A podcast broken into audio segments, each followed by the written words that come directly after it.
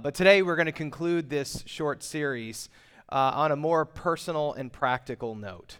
Uh, we're going to talk about what it looks like to make peace with people who have hurt us.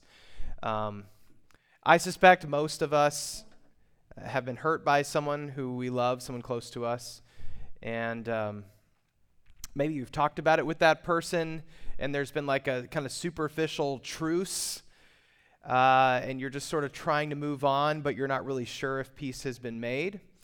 Um, or maybe you've talked to that person and um, you know they just sort of balked at the idea that they did anything wrong, or maybe that person has no idea that they uh, hurt you.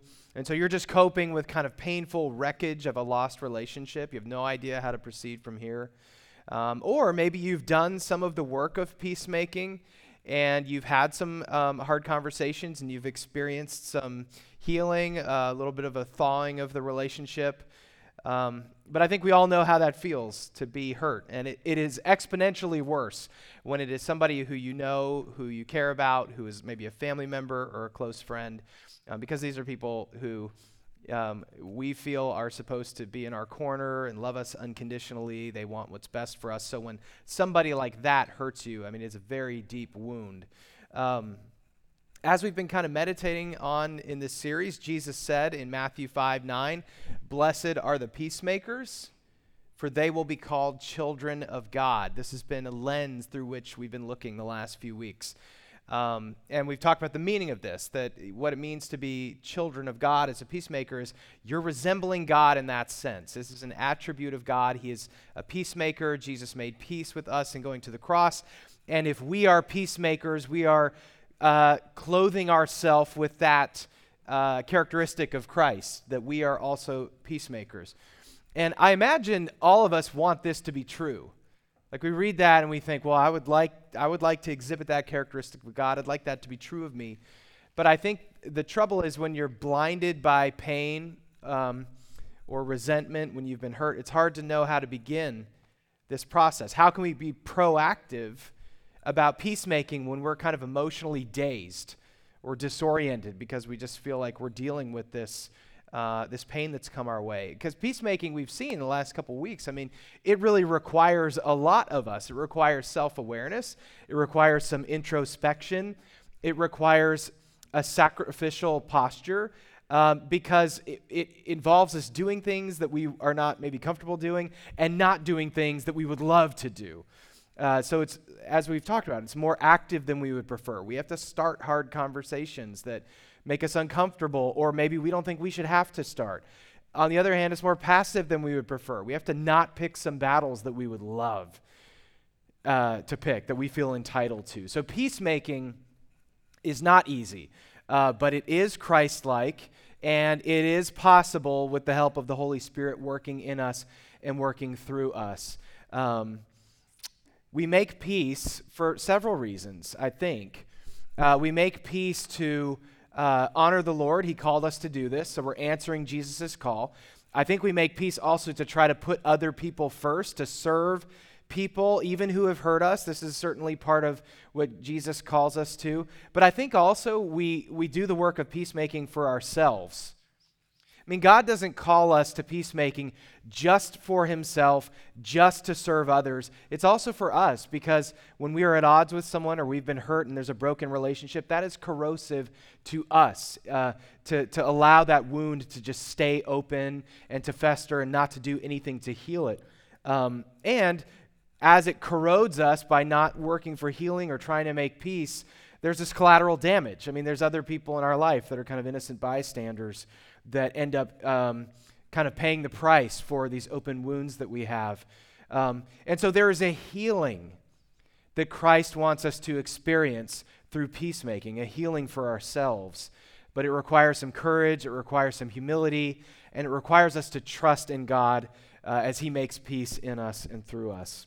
So today we're going to talk about that. We're going to talk about personal peacemaking. How should it um, how should we feel when somebody hurts us? What steps can we take to repair what's been broken? How can we know if we've actually forgiven someone? Like, really forgiven them?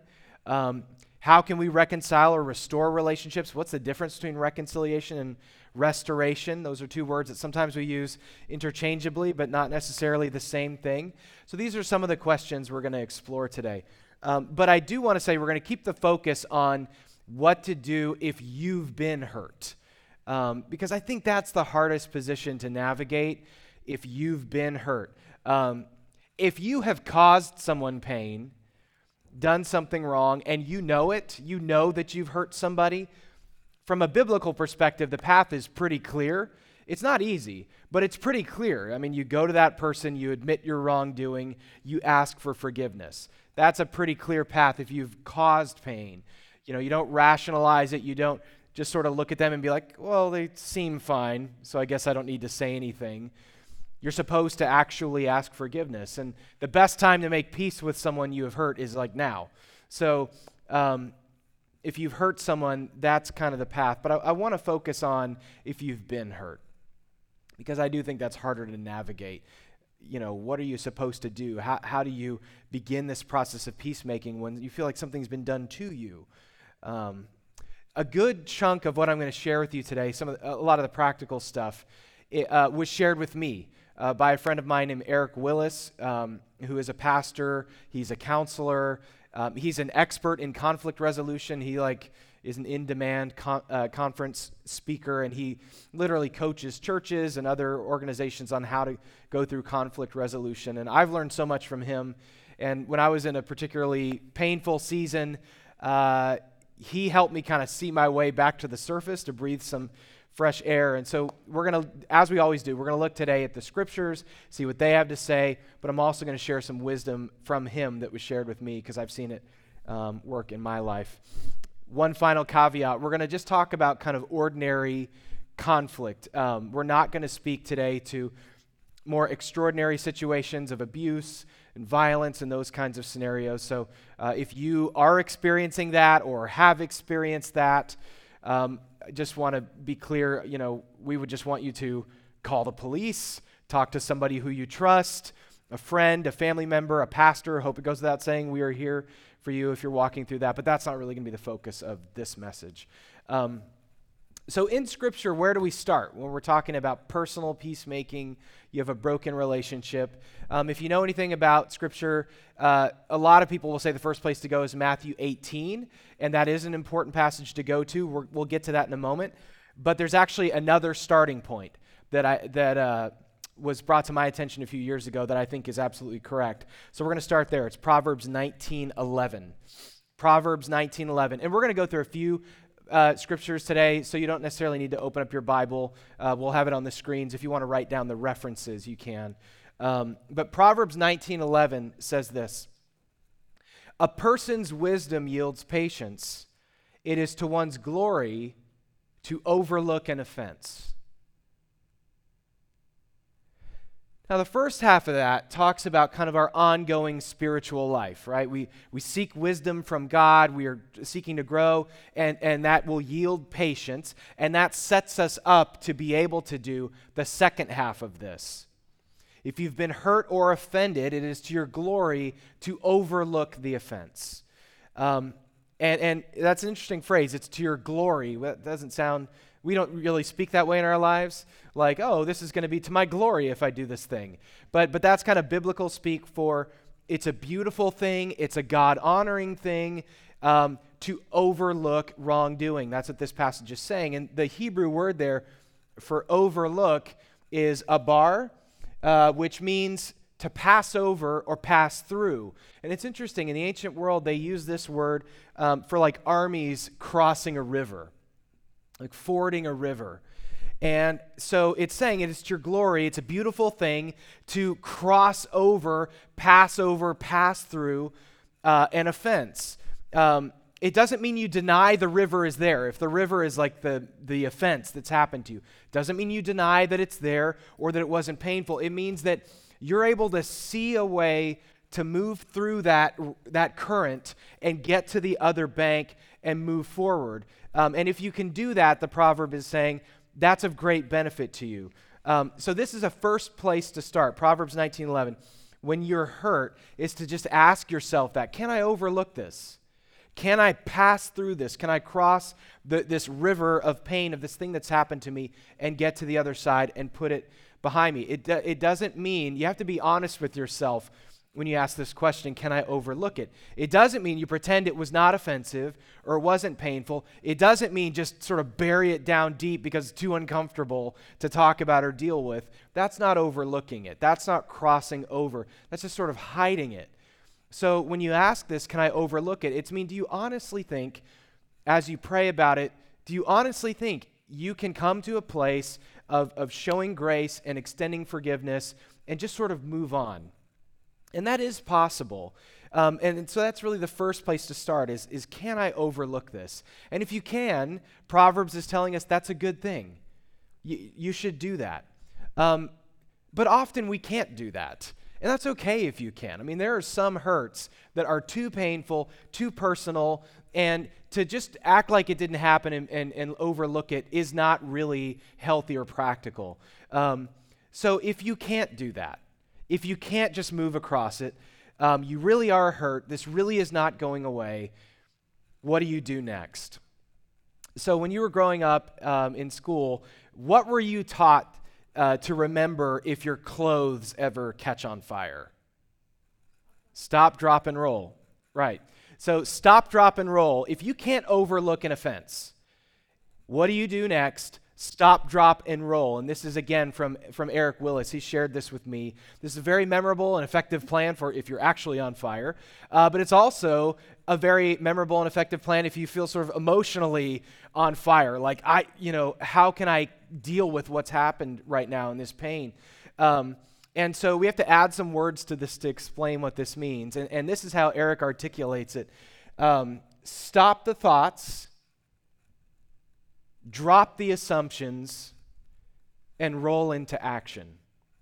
Stop the thoughts, drop the assumptions, and roll into action. And what he, what he means by roll into action, there's kind of two sort of subpoints to that. Rolling into action means it, it deals with um, what you're thinking and also what you do. So you're taking, you're, you're rolling into action in terms of how you're thinking about this and then what you're doing about it. And, and so I'm going to unfold a little bit about, about this, about what he means by these things. So stop the thoughts. So, so you've been hurt. You, you've determined, I can't overlook this. So I'm going to stop, drop, and roll here. I'm going to stop the thoughts. And what this means is, you know, your mind is going a million miles an hour. It's going in a million places. You're angry. You're confused. You're in pain. You begin thinking untrue and unhelpful things about you about that person, about God sometimes, and you just need to stop this, this rapid flow of thoughts. You just sort of have to consciously interrupt yourself and say, I'm just going to stop dwelling on this. And you pray and you ask God to calm you down, to quiet your thoughts. You just say, God, help me. I just need help here. So you just you're trying to just kind of shut down that inner monologue that just starts. So stop the thoughts, that's the first place. And then he says, drop the assumptions. And his point here is we don't have the whole story. We rarely have the whole story when somebody has done or said something hurtful to us. We don't know their inner motives. We don't know what's going on in their life. It could be a misunderstanding. So, so without realizing it, what we end up doing is we make these assumptions. We supply what's missing.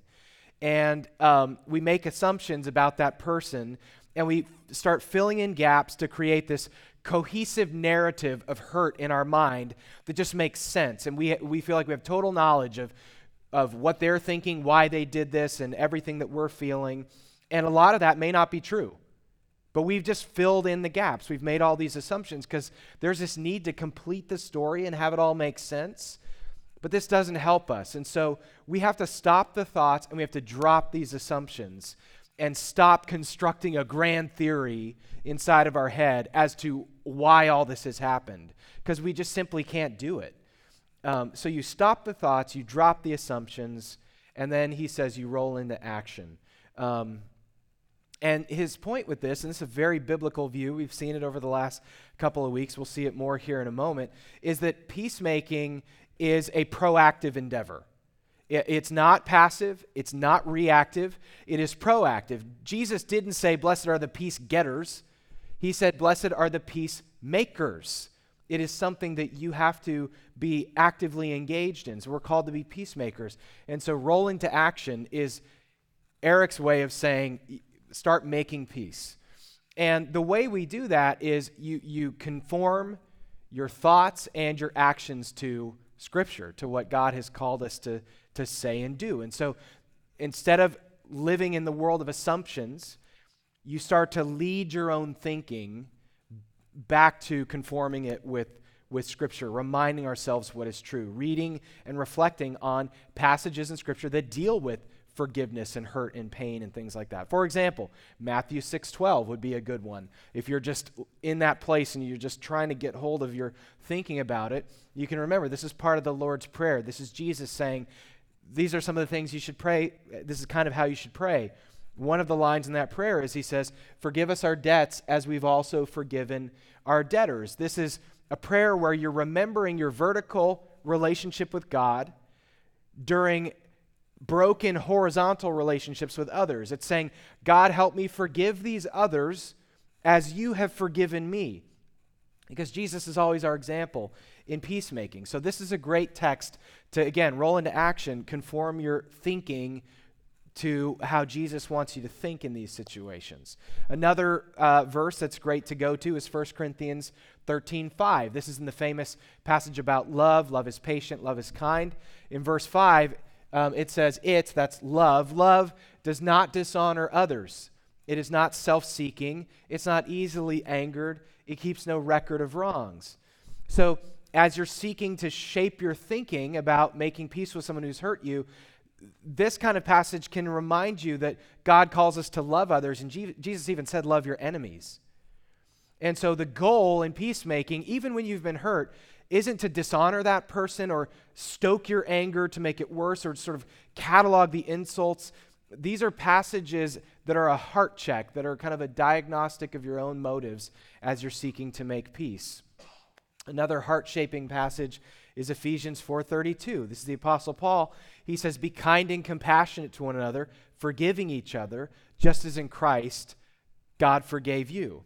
So again, it's like we forgive because God forgave us in Christ. Because when we are hurt, we don't want to forgive. We, are not thinking in terms of forgiveness. Um, and sometimes the pain is so deep, we can't get to a place of thinking about forgiveness for a long time and that's normal and that's okay. But these are passages that sort of give us the vision of where God wants to lead us over some time frame. Um, so stop the thoughts, drop the assumptions, roll into action, and these passages are part of that, of just conforming our heart and mind to how God has called us to think and act. Uh, but the second part of rolling into action is what we actually do. What do we actually do when someone has hurt us, if our heart's in the right place, we've come to a place of, of um, being ready to kind of actually do something about it, Jesus tells us what to do in Matthew 18, starting in verse 15. Uh, this Jesus speaking. Um, he says, If your brother or sister sins, go and point out their fault just between the two of you. If they listen to you, you've won them over. But if they will not listen, Take one or two others along so that every matter may be established by the testimony of two or three witnesses. If they still refuse to listen, tell it to the church, and if they refuse to listen even to the church, treat them as you would a pagan or a tax collector. And I'll explain what that means, um, that last verse, in a second. But I think the first thing to notice about this passage that's really important is that Jesus calls us to be very proactive about peacemaking when somebody has sinned um, against you and to be very personal. He says, if someone has sinned against you, you go to them and point out their fault. Just the two of you. Um, and, and, you know, we, we don't have to take that hyper literally, like literally it has to just be two, but it means directly. You go directly to them as, as sort of privately as possible, given the circumstances, and you just say what they have done. You know, we live in a world where people just sort of broadcast their grievances about people instead of talking to a person who has hurt them, instead of talking to each other. And Jesus is saying, no, no, if somebody has hurt you, you go talk to them. And, and you just go to them and you have that conversation. You have hurt me. You did this, and this was wrong. I want to try to repair what's broken here.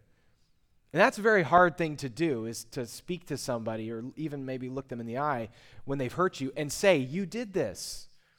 But that's what Jesus is calling us to do. Now, that may not be possible in all cases. Again, we're not talking about sort of abusive situations where you really should not be in the room with someone who's done this terrible thing.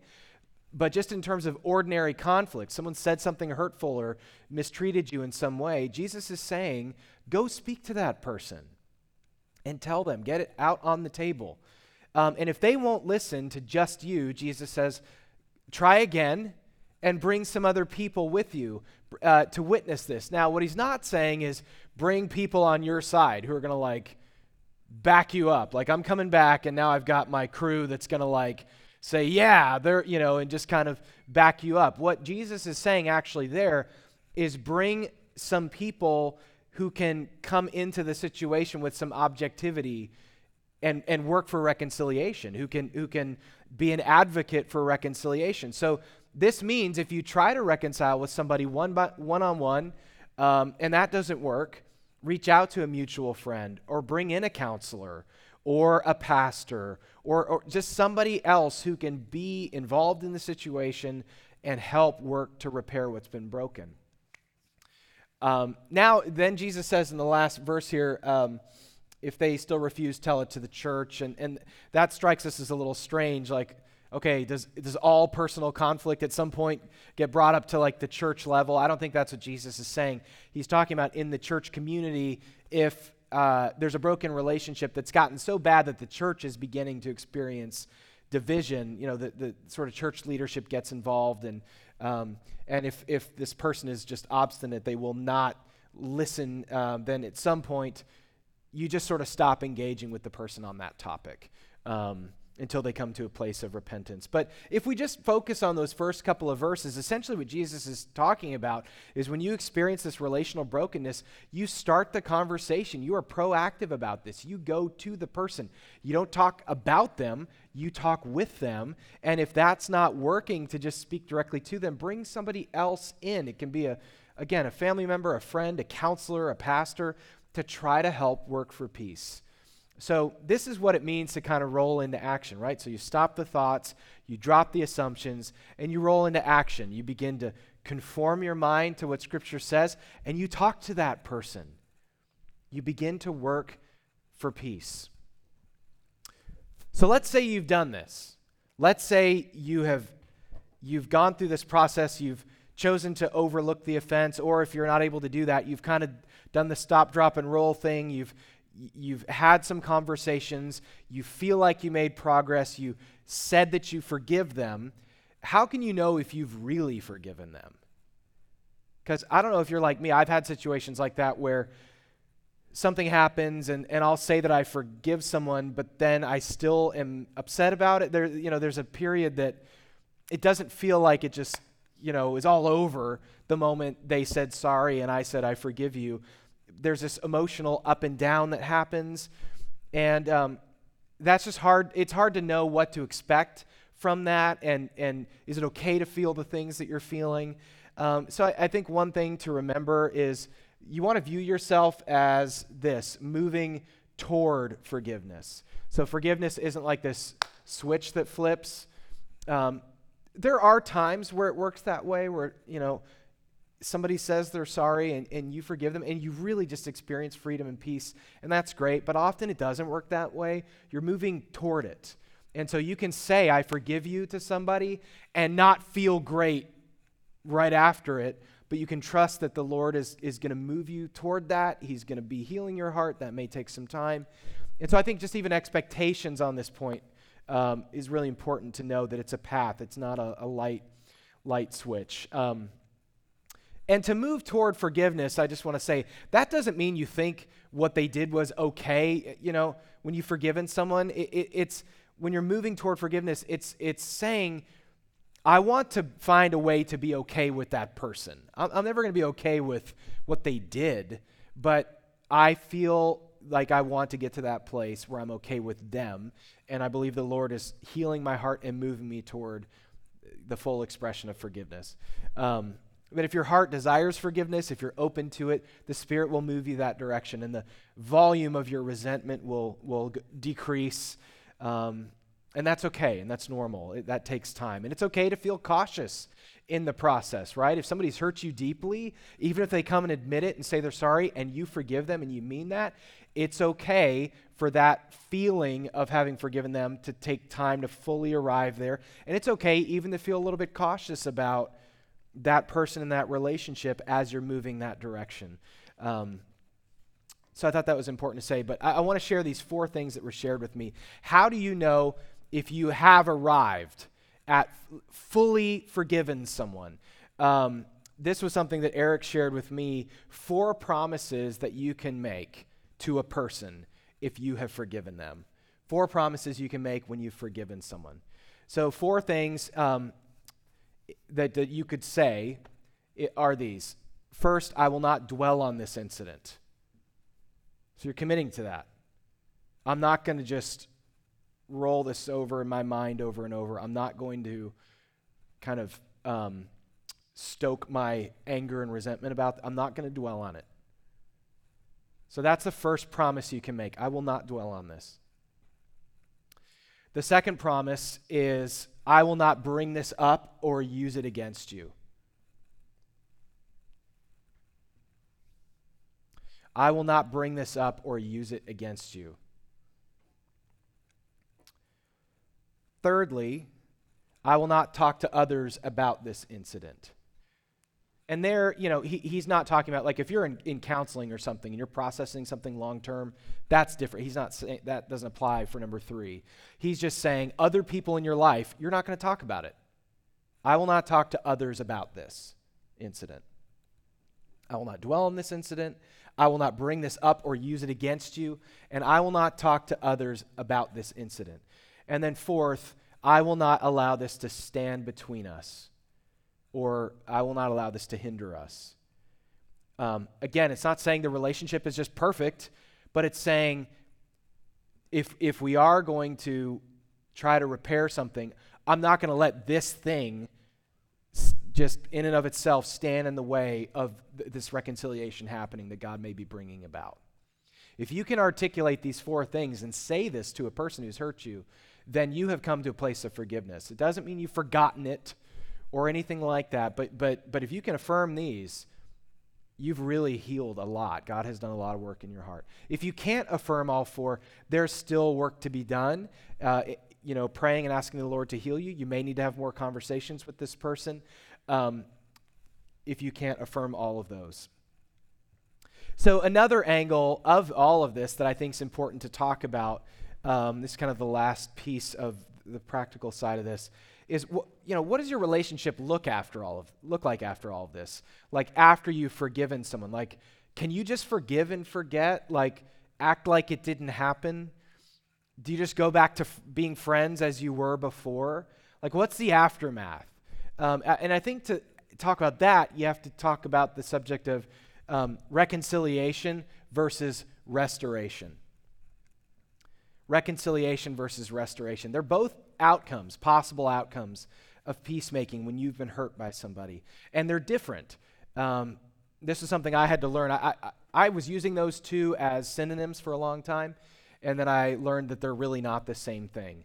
Um, so, reconciliation uh, is defined uh, biblically as a spiritual willingness to let God work. It's, it's um, you're open to God doing his healing work. You, you've experienced a broken relationship you are open to it being repaired. You hope that it's repaired. You would welcome efforts from the other party to uh, come back together. It doesn't necessarily mean you're friends like you were before, but you would be open to that if that happened. It's sort of an open handed attitude to the whole thing, it's a, it's a generosity of spirit. And so I think the important thing to notice here is you can be reconciled to someone after a hurt um, and not have the relationship you used to have. And I think I, for a long time, thought that reconciliation was only real if you basically were exactly friends or close like you were before. But I, I learned that no, that's not really true. You can, in a biblical sense, forgive and be reconciled to someone uh, in the sense that the hurts have been dealt with and forgiveness has happened and healing has happened, but things are not the way they used to be.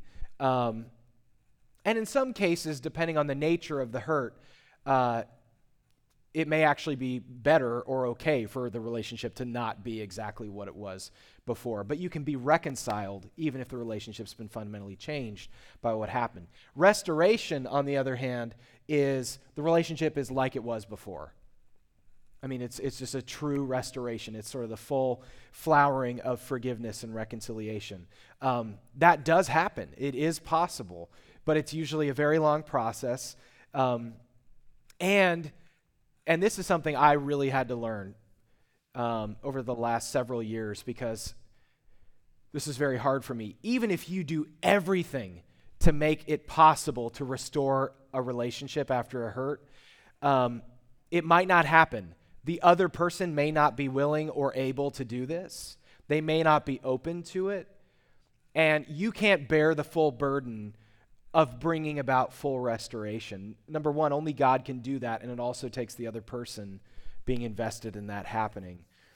And so we have to trust God's work, the Spirit's work, in repairing broken relationships. And sometimes that repair means a reconciliation where healing and forgiveness has occurred, but the, the relationship is not what it used to be. And sometimes it does result in a full restoration of the relationship. We just have to trust God's work in that.